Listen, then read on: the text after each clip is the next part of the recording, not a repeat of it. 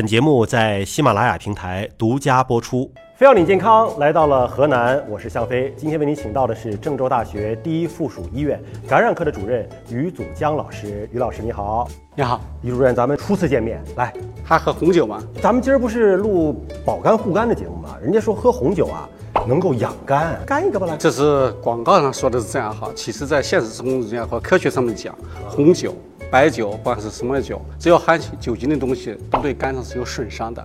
只要有酒精，只要有酒精，损伤是绝对的。那我们导演道具上错了呀！来换道具，立刻换成茶了。今天就跟您聊一聊养肝护肝，生活当中到底什么样的方法是正确的，什么样的方法是不正确的呀？怎样把我肝脏养得更好？对让我感觉到更舒服。其实我们对肝病的患者来说，养肝主要在这四个方面。第一个，生活有规律，那就是说我要形成非常好的作息习惯。如果这十点钟休息，十点准时休息；十一点睡休息，十点准时。早晨六点钟起来就早上六点钟起来，这生活作息有规律，就睡眠作息必须有规律。这是第一条。第二条就是说，心情要舒畅。说总容易发脾气是肝对火太旺，那就心情不好。第三条，我们强调的是营养均衡。第三条是大家最注意不到的问题啊，听着很多的这一个节目啊、广告在说，什么晚宴呐、这些，或者冬虫夏草啦，嗯什么银耳啦，这些东西滋补啊，滋补啊，啊对我们肝脏帮助其实并不大。哦，没什么太嗯啊，大。没用太的，只要营养均衡就行。我们有一句话说的非常好，就是说粗茶淡饭最养人。反倒大鱼大肉不一定不一定好。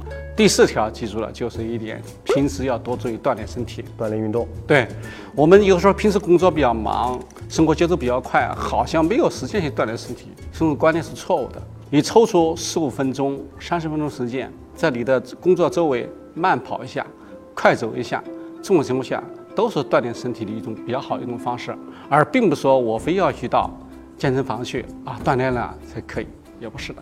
这是我们说养肝的最主要四种方式。我们说，生活有规律，对心情舒畅，营养均衡，平时注意锻炼身体，就这四条。您看，您说这四条有两条就是我们常说的管住嘴，迈开腿。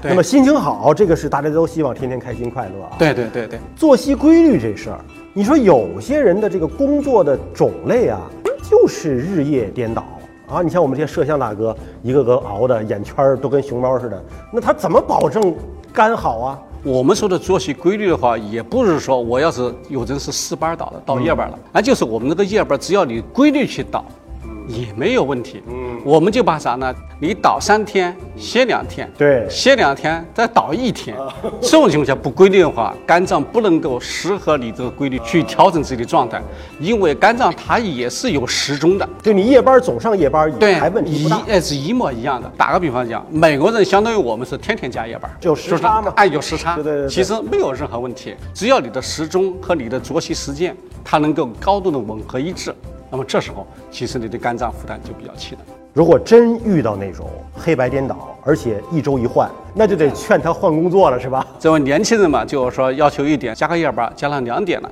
第二天你要保证好你的时间去休息，休息尽量补充一下你的休息时间。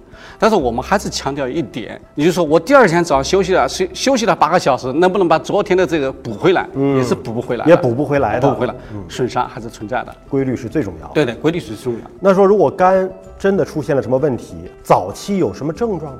肝脏是一个非常沉默的器官，嗯，早期的症状基本是没有的，只有损伤特别重的时候，出现了黄疸啦，或者出现了转位升高啦，那么这时候有部分的人会表现一些消化道的表现，你像恶心啦、乏力呀、食欲不振呐、睡眠这个困难会这一些。那么很多人就把这个症状变成当成什么了？哎呀，由于我感冒啦，这个精神比较紧张，而忽略过去了，而造成了肝脏的进一步损伤，就是症状容易和其他疾病很混容易淆混淆。很像，或者觉对得我就是最近累了，我对疲劳了，对吧？对对也是有可能的。更多的是，尤其夏天的时候，哎呀，发现小便黄了一些，认为自己可能是水喝水水喝少喝少了了，对对对对，啊其实是肝脏受损伤了。那有什么最精准的判断方式吗？假设说有这些症状，我怀疑了，到医院要做什么样的检查才能够判断是不是肝的问题？最简单的方法就是到医院去查一次肝脏功能，肝功能对，也很便宜。上午一查，下午结果出来了。那么一看，我们专业数学有一个骨柄转氨酶，一个骨穿转氨酶。如果骨柄转氨酶和骨超转氨酶大于正常值的两倍或者三倍以上，那意味着你的肝脏损伤从轻度已经到中度了。那么这时候要求你肯定要进行绝对的卧床休息了。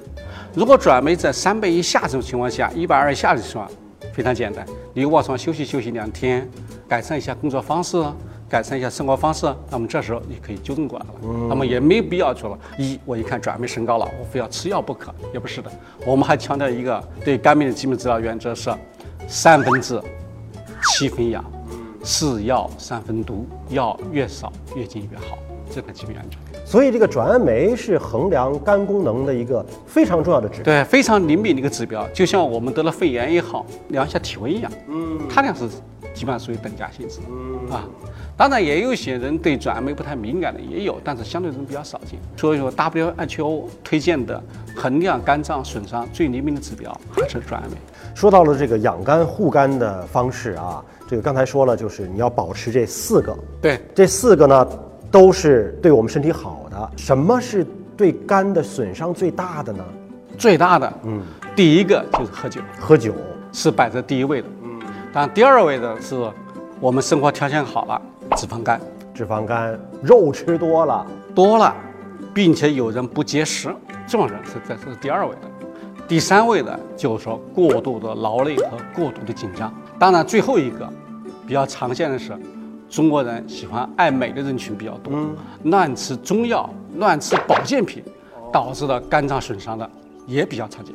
就是中药和保健品也不能够随便乱吃的，它有可能会加重肝脏的负担。对，中药也是药，嗯，这个观念要建立起来，它不是普通的这一个食品，嗯，就要知道药应该在医生的指导下用，千万自己不要用，千万不要说以讹传讹，哎呀，别人用这个中药挺好的，千万不是这样的，中药是药，它是也是有毒性的，嗯，你说是药三分毒，是药三分你把药当饭吃，那一日三餐肯定是不行的。所以这几点很重要。第一位的就是酒，这个您已经给辟谣了。我以为不都传说这个红酒可以怎样吗？但其实只要是含酒精都一对样。对，只要是酒精，它到体内代谢以后就变成乙醛。嗯，那个乙醛呢，它就可以造成人体的 DNA 的损伤。